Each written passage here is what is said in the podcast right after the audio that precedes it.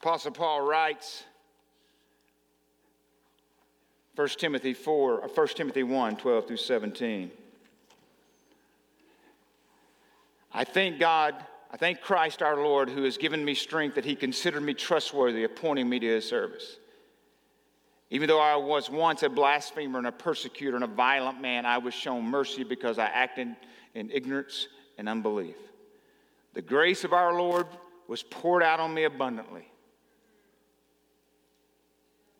along with the faith and love that are in Christ Jesus.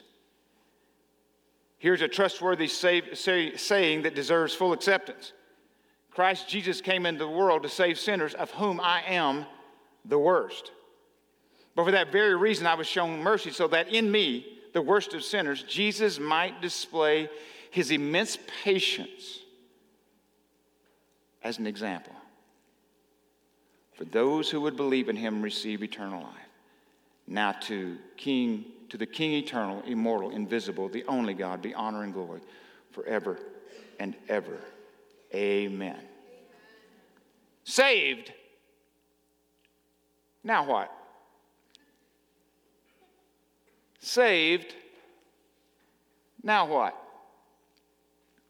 Now, you may have had a Damascus Road experience, conversion, like the Apostle Paul. Or for some of you, and many of you in here, you may have come to know Christ at a young age and you've always been in church, you've always tried to be faithful, you've always tried to walk this out. Both testimonies of God's grace are powerful. Both. That you could stay and never swerve. You could stay God could keep you on the right path and be faithful all of your life. That is a powerful testimony.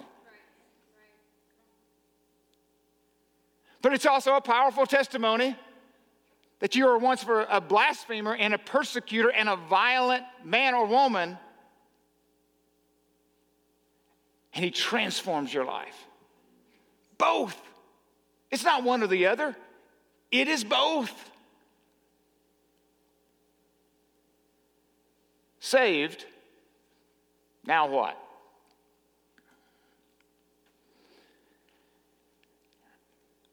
It would be easy today to walk out of here or, or, almost turn off this message, I would guess, if you've been a Christian for a long time. I'm going to encourage you not to for a lot of reasons. But I would encourage you to listen. Let's say, for instance, you're walking this out full tilt, but you may know someone who has just come to know Christ or needs to know Christ.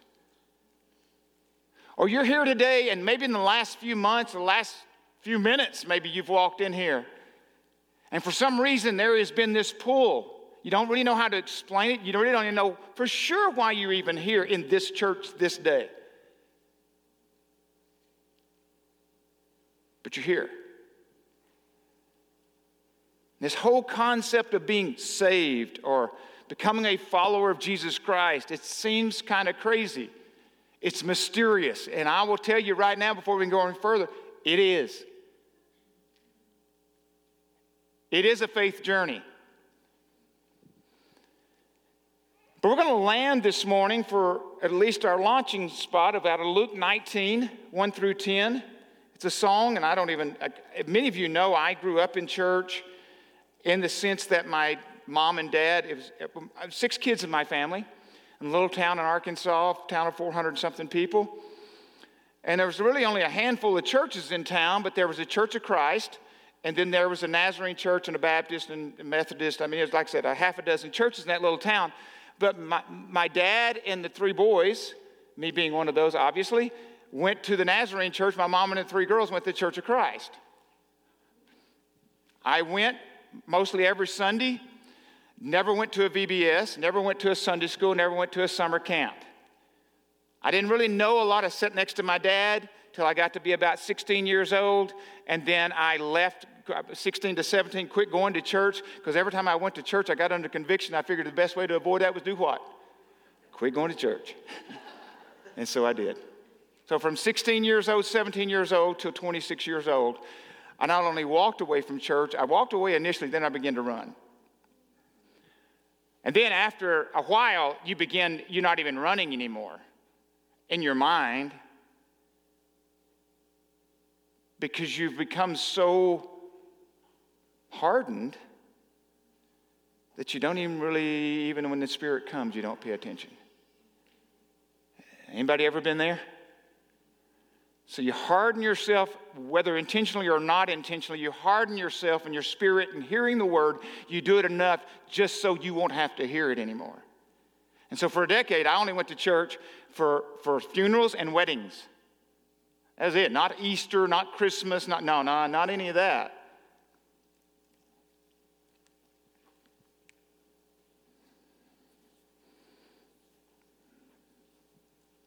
The one thing I did know when I got to be 26 years old, that I was lost. You know, before you can be found, you got to figure out you're lost. You know that? In order for you to be saved, you got to know that you're not saved, I guess is the way that. And then what happens is, and it happened with me, and I think it happens with any of us, but sometimes you don't notice it as much, especially if you come to Christ early in your life. There is something we call, at least in the Church of the Nazarene or in the, in the Wesleyan movement, is that prevenient grace, that grace that goes before salvation, that grace that begins to stir you, that grace that begins to awaken you. The grace that begins to give you a thirst with no drink in sight. You know you're beginning to thirst for something. You don't know what it is, though. And then I come to find out there's only one thing that'll quench that thirst, and it's Jesus Christ. Because that thirst is common to all man, all mankind. We just figure out ways to hide it. We just figure out ways to avoid it. And I can't talk fast enough, and I can't preach fast enough, or loud enough, or passionate enough to save anybody. Only He does. The, Spirit, the Word says that only the Spirit draws people. No matter how cute we can be up here, all the illustrations we can do, or whatever, at the end of the day, only the Spirit drawing you. We have that opportunity. But I believe, and we believe, that it's for all mankind. Not just a select few, not just this. No, we believe it's for all mankind. So the story today is about a man who went to a lot of effort, a lot of effort, had to overcome some obstacles to find Jesus. And the reason why I was got into my, my earlier, I didn't know this song about Zacchaeus. Some of you have got the Zacchaeus songs down from, from Sunday school and VBS. Uh, I don't have those, so I'm not going to try to sing for you. Actually, I will maybe sing for you a little later, so you can be looking forward to that part, okay? We'll see. Let me read it here. Jesus entered Jericho and was passing through. A man was there by the name of Zacchaeus. He was a chief tax collector and was wealthy. He wanted to see who Jesus was, but because he was short, he could not see over the crowd this wee little man. No, that's not in there, is it? So, so, so he ran ahead and climbed a sycamore tree to see him since Jesus was coming that way. When Jesus reached the spot, he looked up and said to him, Zacchaeus, come down immediately. I must stay at your house today. So he came down at once and welcomed him gladly. All the people saw this and began to mutter, He has gone to the house uh, to, to be the guest of a sinner. But Zacchaeus stood up and said to the Lord, Look, Lord, here and now I give half my possessions to the poor. If I have cheated, if I have, and again, he doesn't say that he has, he said, but if I have cheated anybody out of anything, I will pay back four times the amount. Jesus said to him, Today, these are, these are awesome words to hear. Today, Zacchaeus, salvation has come to your house. Let's Put your name in there. Bailey, today salvation has come to your house. Joel, today salvation has come to your house. Kirsten, today salvation has come to your house. And he reflects, the words here reflect much of what we read from 1 Timothy. For the Son of Man came to seek and save the lost. Amen? That's good news. It's good news. Zacchaeus, chief tax collector, uh, probably wealthy, had a high position, was probably not thought of well, as we know about tax collectors uh, during that time. It doesn't say that he was corrupt. He just said, if I cheated somebody, but we all assume he's corrupt, right? Because why? He's a tax collector. It's like saying, well, he's a lawyer, okay, or he's a politician. Well, of course he's a used car salesman. Of course he's corrupt. And we know that's not all true, but so we don't know.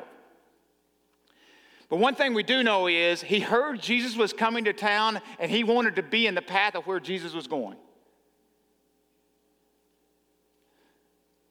I could preach on that a long time too. But when Jesus saw him and he saw Zacchaeus, he calls him by name.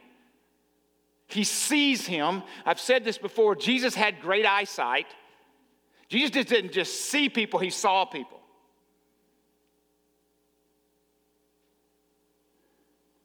He saw them. He didn't just see them. He saw Zacchaeus. He called him by name.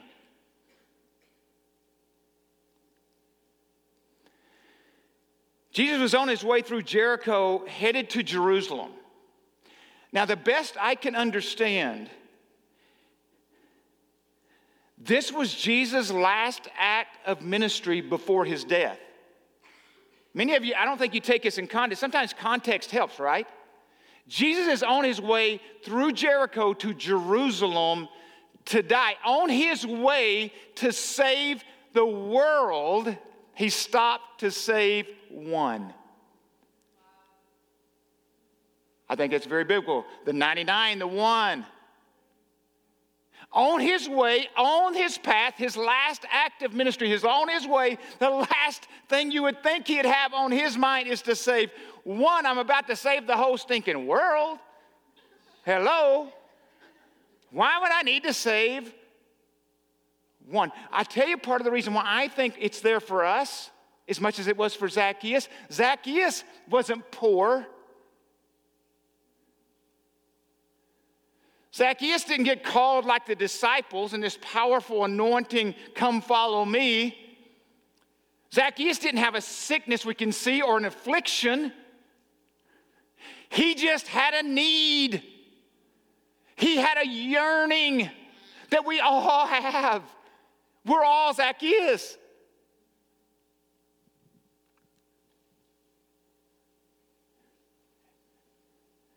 And it was immediate. It was immediate. And what I think helped, I mean, we're talking about a short, we don't know how short, but you're a tax collector and you're small. You may have the small man syndrome, whatever that means. But you're wealthy, you've got power, We don't know all of his story. As many of everybody in here, we all have our story, right? We all have our baggage that we ended up here with. We don't know all of it. It doesn't say it here, but we know that he had other parts of the story.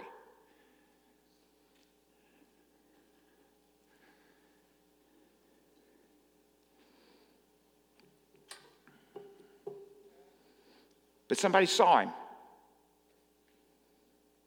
I heard this recently, I think as Reggie Joiner said, Nobody needs to be seen by everybody. Social media post, okay? Not everybody needs to see. But everybody needs someone to see them. I, heard, I read a book years ago called Under the Overpass, and I, one of the things I remember out of that book, and there were a lot of things, and these guys lived on the street for I think six months or whatever, and lived all over the western United States, and, and, and it was just this good book if you ever want to read it about living on the streets, but one of the things they said, they said, one of the, if, if you see a person at the off ramp that's collecting money, very well, they may have a tremendous need, but one of the things they need more than anything else, he said, I wouldn't give them money, but what I would is give them my attention. Look at them, see them. They're not invisible. See them. You may not give them anything. I know it feels awkward at first, going, Well, if I look at them, they're going to think I should have done something but see them as another human being, see them as an equal. Jesus saw that Zacchaeus, he saw him. We cannot underestimate the power of sight. I've said this before, I don't know where I heard it along the way. If you want to be a great missionary, it's not the fact to have great courage to go all these kind of places, which that may, you may need, but one of the things you need is great eyesight. To see what Jesus sees. Ask Him to give you the sight that He has to see people where they are, to see people also to say, I believe in you. Jesus, as we've said before here, Jesus just didn't see the disciples the way they were, he saw them the way they could be.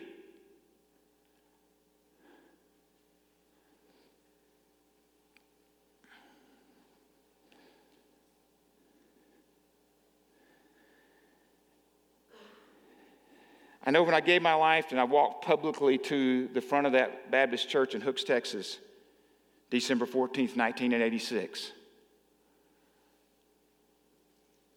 That day was not the first day I knew God was after me. He had been after me weeks, months before then. Actually, he had been after me all along, probably since birth. I don't mean it that way, but I'm saying observable drawing. Couldn't get away from it, couldn't run from it. And the only way you can run from it is try to deaden it, just to be honest with you. And I believe Zacchaeus represents for all of us that need.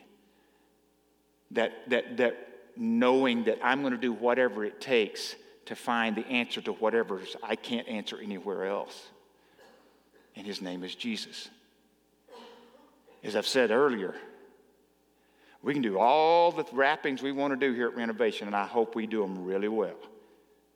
Because I believe we live in a place, if we're going to do it, why don't we do it with excellence the best we can? Why not? But nothing we do here can ever rise above that people need Jesus.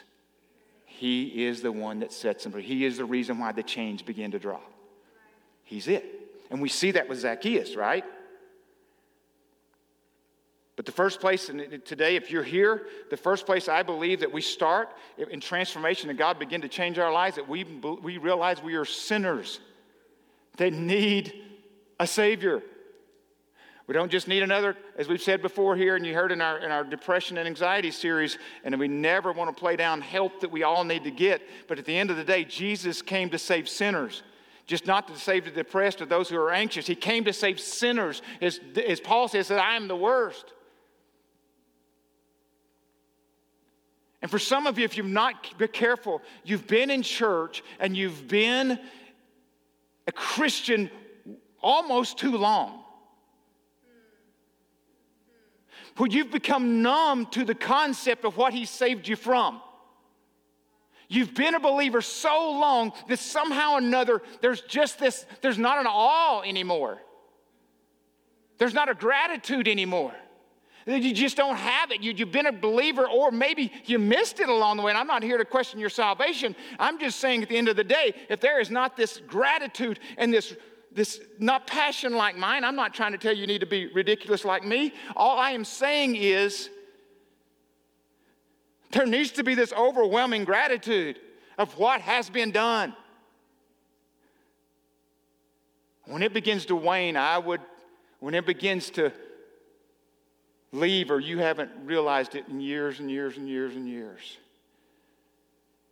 It doesn't mean you have lost your salvation. I'm not trying to say that. But man alive, I'd try to figure out how to get back there. As I read last week, I think it was when David said, Return to me.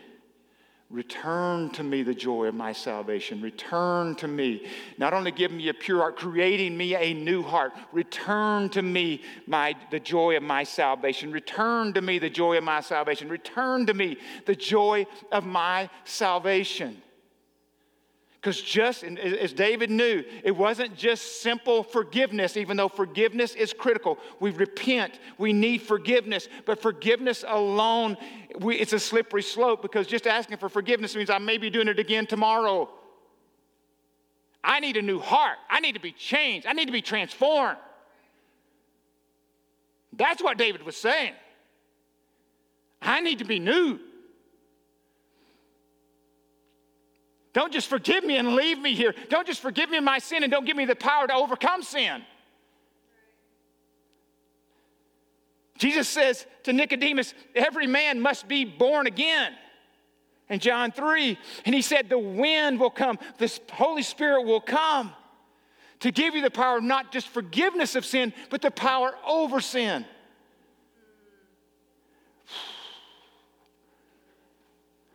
That's when the chains begin to drop. Those songs we sang this morning, if it's just asking for forgiveness, that means you may stay in the same cycle over and over and over and over without any progress, without any freedom. He just didn't come to forgive you of your sin, which He did. He came to give you the power over sin.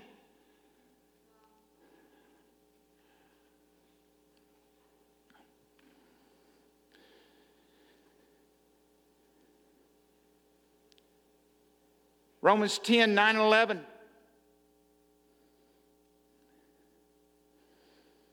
If you declare with your mouth Jesus is Lord and believe in your heart that God has raised him from the dead, you will be saved. For it is with your heart that you believe and are justified, and it is with your mouth that you profess your faith and are saved. The scripture says, anyone who believes in him will never be put to shame. Jesus says, I am the way, the truth, and the life, and no one comes to the Father but through me.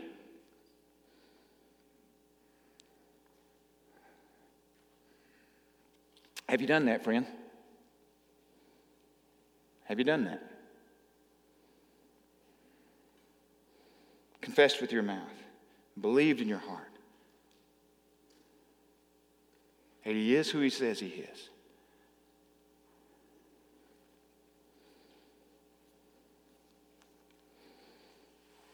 So, what are some signs?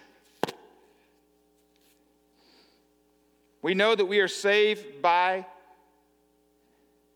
what? Grace through faith to do what? Good works. We're not saved by good works to be saved, but we are saved by grace through faith to do what? To do good works, to do something, to change, to, to make a difference. Either that or just, because it doesn't make sense. If, if Jesus was all he was trying to do is get us to heaven, as soon as we're saved, just let's jettison out of here. Let's go on. Jesus says in John 10 10 that the thief only comes to steal, kill, and destroy, but I have come that they may have life and live it abundantly. Jesus didn't just come so we get to heaven, He came that we have life right now, today. It's good news. So, what are some signs? What are some traits? That's, that's a better term because signs sometimes can get you in trouble in the church and people are going, okay. But traits, maybe. And we talk about them here at Renovation. We talk about marks of a disciple. If you've heard us talk about the four G's, I'm going to share those with you. If it's the first time you've heard them, then, then, then I hope they make sense. If you've been here a long time, don't turn me off, okay? And not listen. Now, but one is growing. One of the marks of a disciple, I believe, is growing. You're growing in your faith. See, Zacchaeus, I think one of the things that I thought was interesting here is he immediately did something. He immediately was changed, he was immediately transformed. Timothy Keller says, he says, growth is gradual, but it is inevitable. If you are a Christian, there will be growth. Paul warns that there must be a right atmosphere for the fruit before the fruit will grow. One is, it's in Galatians 5, to walk in the Spirit, to keep in step with the Spirit. Because the Spirit enables us to produce fruit. One of the signs, I think, or one of the traits that you're growing is that spiritual things no longer seem foolish, Scripture says. This whole concept of Christianity, and I, and I dealt with it because I had friends and I had family members that were all bought in, and it just seemed like foolishness to me. But what happens is when you come to know Christ, you begin to want more. You begin to hunger for more. I've shared with you before my little pocket Bible that I read at Alumax over and over. I had a chance at working 12 hour shifts that I would get a chance to read for 20 to 25 minutes and work for 20 minutes. It's just the way, and I'd put them in my back, put this in my back pocket, and I'd read. I'd never really read the Old Testament because it wasn't in here, okay? but it was uh, Psalms and Proverbs in the New Testament. And man, I read that over and over and over and over and over. I just wanted more. And I shared with you before, I had some terrible theology. I've still got my notes in here from, from 30 years, 30 something years ago. And I can tell you right now, I, I just didn't understand what I was reading, I'd be honest with you. But fortunately, along the way, I've kind of figured some of it out. But anyway, I was messing people up, but I'll tell you what, I was, I was, I was passionate. I was passionate, and they knew it. But I'll tell you what I always did I pointed them to Jesus. You know, pointing people to Jesus can overcome a lot of bad theology. You know, just, just point them to Jesus.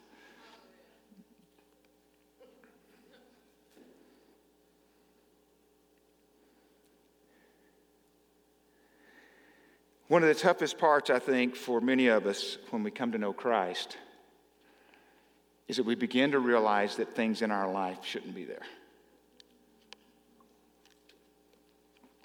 we begin to look at our, hopefully, ask the Holy Spirit to begin to stir in us and say, Help me take the things out that shouldn't be here, bring things in that should be. And this is not about a set of rules we see with Zacchaeus. It wasn't like, okay, Jesus gave him 10 rules to go follow. Okay, the 10 commandments, I get that, but uh, go bunch. No, somehow or another, he went out and gave what? He, he said, if somebody, if I cheated somebody, I'm going to give them four times. He became generous. He was transformed after being with Jesus. Something began to change in him.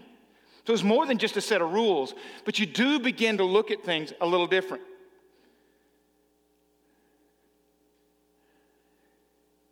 Romans 12, 1 and 2 says, In view of God's mercies, brothers, offer yourselves as living sacrifice, holy and pleasing unto God. That is your reasonable act of worship no longer conforming to the pattern of this world, but being transformed by the renewing of your mind. Then you'll be able to test and approve what God's will is, His good, pleasing, and perfect will. It is that morpho transformation, but it is a way of thinking, a way of, you've got to begin to change the way you think. You've had the ways of the world, you've had all that poured into you up to whatever age, whether you're seven years old or whether you're 70, you've had all this information poured into you, been thinking one way. And it's this morpho, it's the caterpillar to a butterfly. That you begin to have to think different. James Bryan Smith, you've heard me use this many times. James Bryan Smith says, said, People say I'm just a sinner saved by grace. I want to say that makes about as much sense as a butterfly saying I'm a, just a worm with wings.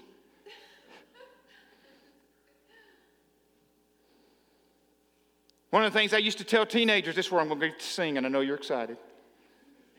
I wrote a rap song many years ago out of Romans 12, 1 and 2. Stop the flow until you know, and if you don't know, don't go. That's it, it's all I got. Stop the flow until you know, and if you don't know, don't go. Come on, that's better. Come on, it's original. But my point was until you're, you may be able to have, you may have to push away from a lot of things for a while, then you may be able to go back to them. But initially, you may have to back way up from a lot of things until your mind has been transformed until your mind has been renewed, till you can think the way that Jesus would think, till you allow the Holy Spirit and you're in a habit of allowing the Holy Spirit not only to, to speak to you, Jesus says, My sheep shall know what? My voice. Not only till you, you're at a point where you can hear him clearly and know what to do in that moment for some of you, you may have to just step totally away. So for some of you, you may not just step away from it, you're going to have to burn a bridge and say, I'm never going back. See, for me, it was alcohol. I burned that bridge 30 something years ago. I just burned the bridge. I'm never going back. I burned the bridge. But I had to initially not only stop drinking alcohol for a while, uh, well, I continued, but I also had to be in place, I couldn't be in places where it was served. Now I can be just about anywhere. I can be with anybody who drought. It doesn't even really matter, it doesn't have an effect on me. I can walk into those places, walk around them. They all have the same smell. You think I'm kidding? Walk into any establishment, whether it's in Las Vegas or wherever, they all smell the same. And I know that smell. For me, the only place that ever tried to draw me back to, to, to, to wanting to drink it all was, was baling hay or, or, or, or using a brush hog to cut off a big pasture. Because I used to grew up as a kid, of all things, adults used to give us beer as payment at 16, 17 years old for hauling hay. I don't know. That's what they did. So when I'd go out bush hogging or hauling hay after I got saved was every time I smelled hay being cut, I wanted to go drink a beer. But I burned that bridge. There's certain bridges you're going to have to burn. There's certain shows you can't watch anymore. There's certain music you need to, at least for a season, step away from. Because you can't be hearing about going and getting drunk and leaving your wife. You may be able to listen to it later. You just can't listen to it right now. And for some of you, it's going to be this attack from people that love you about your faith. They are going to, they're going to belittle you. They're going to call you a fool. They're going to call you, oh, I, I guess you need a crutch, don't you? You need this kind of crutch to get through life. This is what I'll say about crutches. And I've had sprained ankles. Fortunately, never had any broken bones in my legs. But one of the things I know about crutches is, in my sprained ankles, is I had to use those crutches because my ankle could no longer function the way it was designed.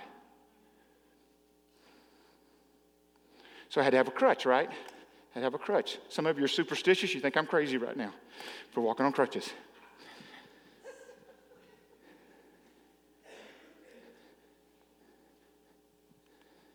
This is what I feel about crutches. I was designed for great things. I was designed to walk through storms, to stand on mountains with my Savior. I was designed to have my head up with a great purpose. I had, I, that's what I was designed for. And when I came to know Him, I began to throw away what? Crutches. No more alcohol, no more pornography, no more certain things. I began, those things were keeping me supported because I could not function the way I was designed. They were all crutches. The peer pressure I was under, a crutch. But now, oh, oh, oh, unforgiveness, attack, attack. Oh, those are crutches because that was the way I defended myself. But now somebody can attack me, curse me, spit on me, whatever, they slander me. They do whatever they want to do, but their, what they do has nothing to do with how I act. I react because of what Christ has done in my life.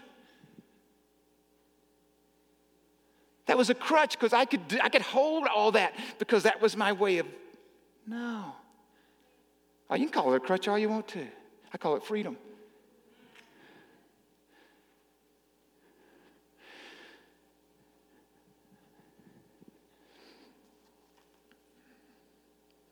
When the Holy Spirit comes in a remarkable way, when it does, I believe He puts an urgency in us. And one of the things He gave Zacchaeus, and I think He gives each one of us, is a new purpose.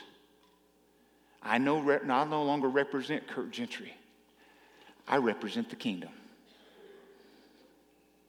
What if you walk through your day every day in traffic, wherever you were, however you interact with people, you no longer represent you or your company or whatever else. I'm not saying don't do those things, but above all else, you represent the kingdom of King, King of Kings and the Lord of Lords. And for some of you, let me say this. Some of you are going to have to take some initiative to get where you need to get to in growing. Fortunately for me, God gave me initiative. I didn't have anybody disciple me. It was evident early on, but I didn't. But I took the initiative. Some of you are waiting for somebody else to do something that you already have.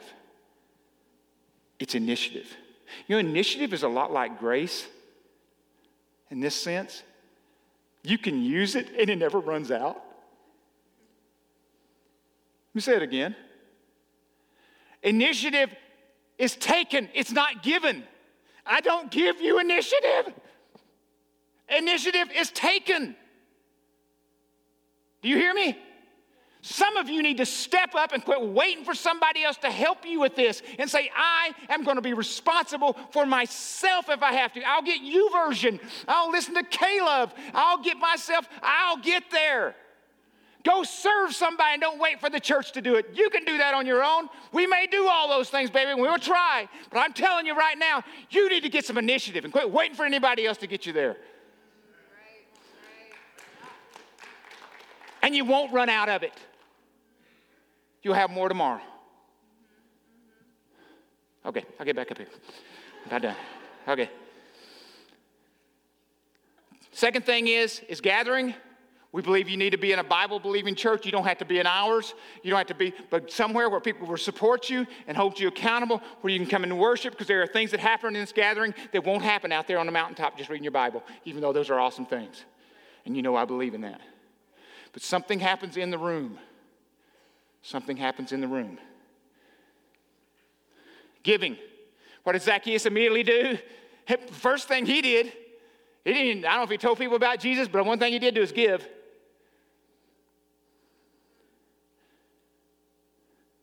I love what Hebrews 12, 28, 29 says. Therefore, since we are receiving a kingdom that cannot be shaken, let us be thankful and so worship God acceptably with reverence and awe, for our God is a consuming fire. There should be a fire in your belly. And needs to be a, not like mine again, but there needs to be this fire in your belly for wanting to give away your your time, your talent, your treasure, and I'd say most of all, the love of Christ. Give it away. Give grace away. Give grace away. Give grace away. It'll be replenished. Give it away. Take a risk. Give some grace away. Give it away. And the last one is going. To go into all the world. And what? to make disciples, baptizing them. And speaking of that, if you've never been baptized and you're a follower of Jesus Christ, let me say this Baptism in itself does not make you saved, but it's what Christians do to follow Christ. It is a public statement of an inward change, dying out to the old, being raised to the new. We can't even imagine a wedding where a groom and a bride come together and they get, where whatever it is, they get married and say, Don't ever tell anybody. No, this is about going. This is about sharing your faith. I'll tell you this. Peter and John, I think it's is it Acts 4:20, we may have that up there, I don't know. But one of the things I loved about them was it is the fact that when they were before the Sanhedrin, they tried to say, You guys need to shut up, we're gonna let you leave, but you need to shut up. And they said, We can't help. But tell about what we've seen and heard. What's shutting you up to telling people about what Christ has done in your life? Many of you know, because I've said it here, I was the guy in college, didn't finish college, that's the other part of that. Okay? I was the guy in college. Actually, I went to the University of Arkansas three days, learned everything I could, left. did that part, yeah, there you go. Uh, did that, and there's some other things I did along college along the way. But one of them was I went to Northlake Community College in Irving, Texas. I went to, they had a speech class, and about two thirds of the way through the class, I realized I was going to actually have to give a speech, and I dropped out. You can overcome this by the power of the Spirit.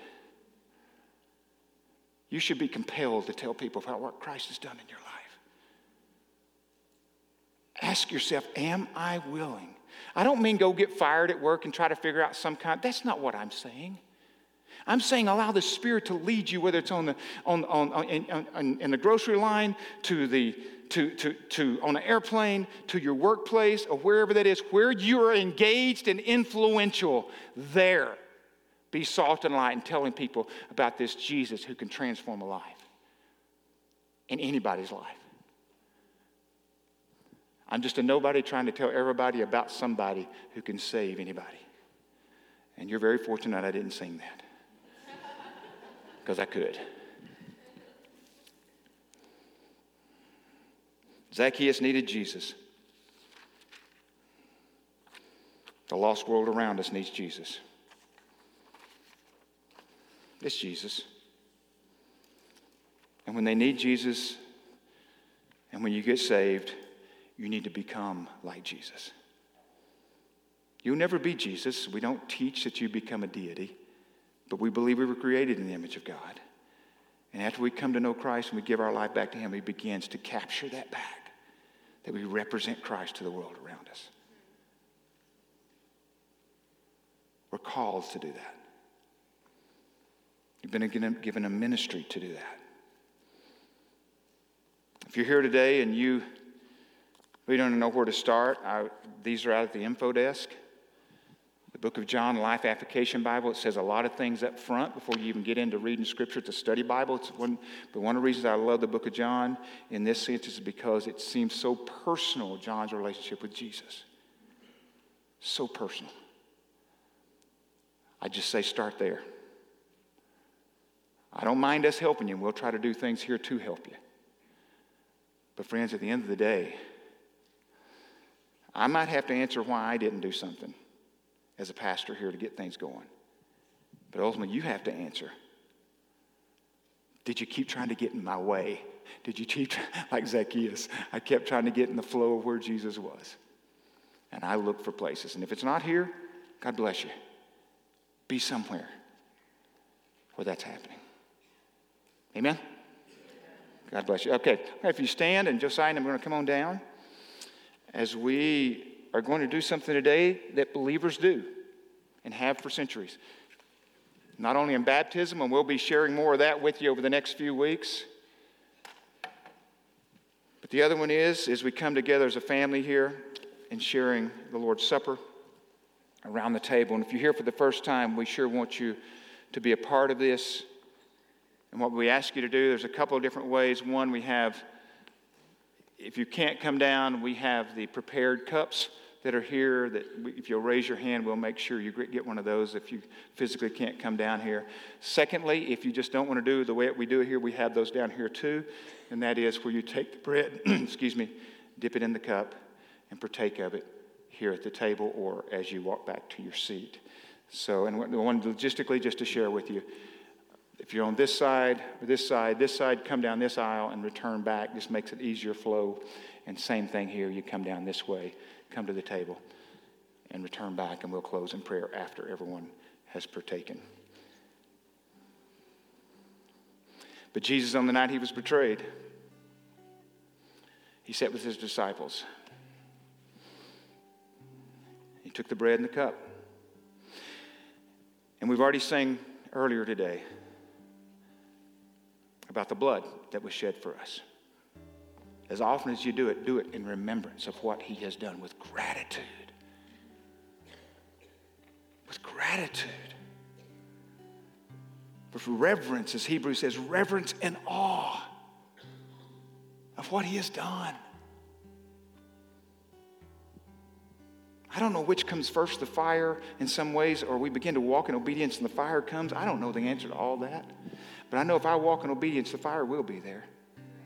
I do know that.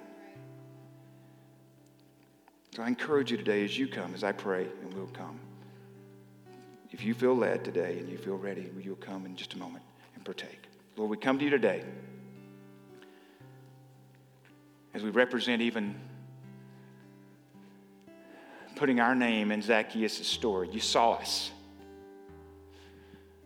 For some, Lord, I pray that they would go back to that moment, even teenagers. I just thinking today, Lord, that there's not one teenager that would sit here today and think, I've been in church all my life, so I must be a Christian.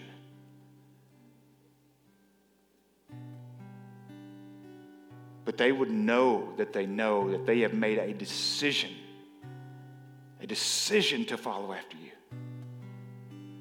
That they're like Zacchaeus that they've heard those words almost today, salvation has come to your house. That they would know personally that they have made that decision, not by osmosis, not by heritage, but personal. Lord, I pray across this room those who today, maybe for the first time, would say right now, and Lord, I pray that they would just do this with me. Lord Jesus, I confess with my mouth and believe in my heart